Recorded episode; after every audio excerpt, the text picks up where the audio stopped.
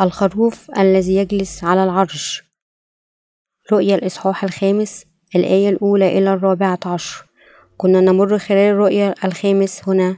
كلمة الله تخبرنا أن الرب هو الواحد الذي كل من يخلص ويدين البشرية في الأزمنة الأخيرة. من هو هذا الرب الذي نؤمن به؟ الكلمة تخبرنا أن يسوع المسيح هو المخلص لأولئك الذين يؤمنون به الديان لكل البشرية وملك الملوك. نفكر بيسوع غالبا كرب محدود لكن ربنا هو الديان لكل الخليقة.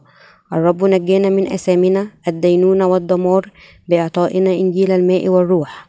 الرب إذا أصبح مخلصنا الحقيقي وإلهنا الحقيقي في نفس الوقت. ربنا هو الملك والديان لكل البشرية.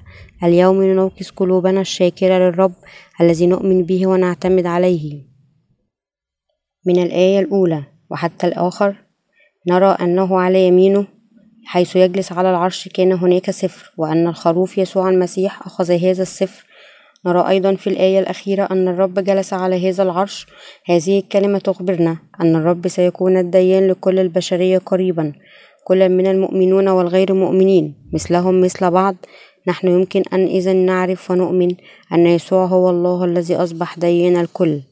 ربنا لا يحد مكافأته وعقوباته إلينا فقط. المولودين مرة ثانية لكنه الديان الحقيقي وملك الملوك لكل البشرية وكل الأشياء في الكون. الناس يقولون غالبا أننا دخلنا القرن الحادي والعشرون. هذا يمكن أن يكون وقت عودة الرب عندما نقول أن عودة الرب وشيكة يعني أيضا أن دمار العالم وشيك أيضا. ما يمكن أن نجده من الكلمة هنا هو أن الرب عنده السلطة التي لكي يكون ديان الكل. ربنا جاء إلى هذه الأرض في جسد إنسان وفي عمر الثلاثون. أخذ كل أسامي البشرية عن نفسه بمعموديته في الحال وبكونه مصلوب للموت حكم لكل أسامي البشرية. الله الآب فقط يمكن أن يستلم الكرامة والعبادة من كل البشرية وكل خليقة في السماوات وعلى الأرض. لكن ابن الله يسوع المسيح أعطى الحق لأن يستلم الكرامة ويعبد سويا مع الآب لإطاعة وإنجاز إرادة الله الآب. المسيح إذا يمكن أن يرث من الآب وكل ولايته القضائية. يسوع المسيح أعطى الحق ليدين كل البشرية وكل البشرية تخلص وتدان فقط بواسطة أنه من المفيد لنا. جدا أن نعرف من هو بالضبط الرب الذي خلصنا. هذه المعرفة أساسية لنا لكي نحفظ إيماننا قوي في الأزمنة الأخيرة أيضا عندما نؤمن بالرب بمعرفة واضحة لما نوع القوة. التي هي بالضبط عنده. هذه المعرفة تصبح قوة عظيمة لنا. الرب خلصنا هو الذي عنده السلطة ليدين كل واحد للخير والشر.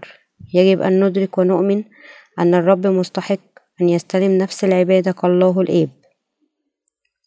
الفقرة تخبرنا أن ربنا جاء لهذه الأرض وذبح وأنه بدمه افتدى رجال الله من كل قبيلة لسان شعب وأمة وأنه جعلهم أن يكونوا ملوك وكهنة في حضور إلهنا ليحكموا على الأرض. ثم تخبرنا الفقرة أنه كان هناك صوت ملائكة في السماء عددهم عشرات الآلاف وآلاف الآلاف يسبحون ويعبدون الرب بصوت عظيم. مستحق هو الخروف المذبوح أن يأخذ القدرة والغنى والحكمة والقوة والكرامة والمجد والبركة. يكمل يوحنا شهادته لما رآه وسمعه في الآية الثالثة عشر. وكل خليقة مما في السماء وعلى الأرض.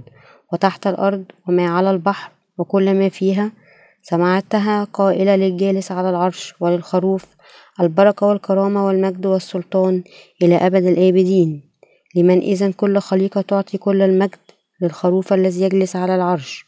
تعطي كل البركة والكرامة والمجد والقوة إلى أبد وإلى أبد الآبدين. المجد والتسبيح والعبادة من البشرية كانوا مخصصين فقط الله أب يسوع المسيح. لكن لأن يسوع المسيح الآن عنده نفس السلطان مثل الآب بمجيئه إلى هذه الأرض وتنجيته البشرية من أسامها دمارها ودينونتها فلخلاص التكفير هذا يعطي كل المجد سويا مع الآب ويصبح مخلصنا مستحق كل العبادة. بالتفكير بهذا فقط أن الرب يجلس على العرش الذي هو الرب والديان للكل. هو مخلصنا يحضر لنا مجد عظيم يملأ قلوبنا ذلك صحيح. الرب هو ملك الملوك إله الخليقة الذي به كل شيء في الكون قد خلق. لأن ربنا إله الخليقة الذي جاء لهذه الأرض وخلصنا بمائه ودمه هو مستحق لكل البشرية وكل شيء في هذا الكون أن يسجد أمام عرشه ويعطي كل العبادة التسبيح والمجد والكرامة له.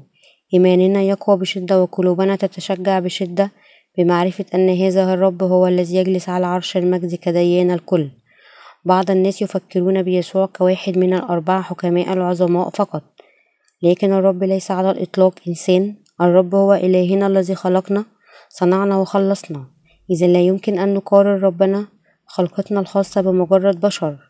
لا سقراط ولا كونفوشيوس ولا بوذا ولا أي إنسان آخر يمكن أن يقارن بربنا يسوع عايشة كإنسان فقط للثلاثة وثلاثون سنة لكي يخلصنا.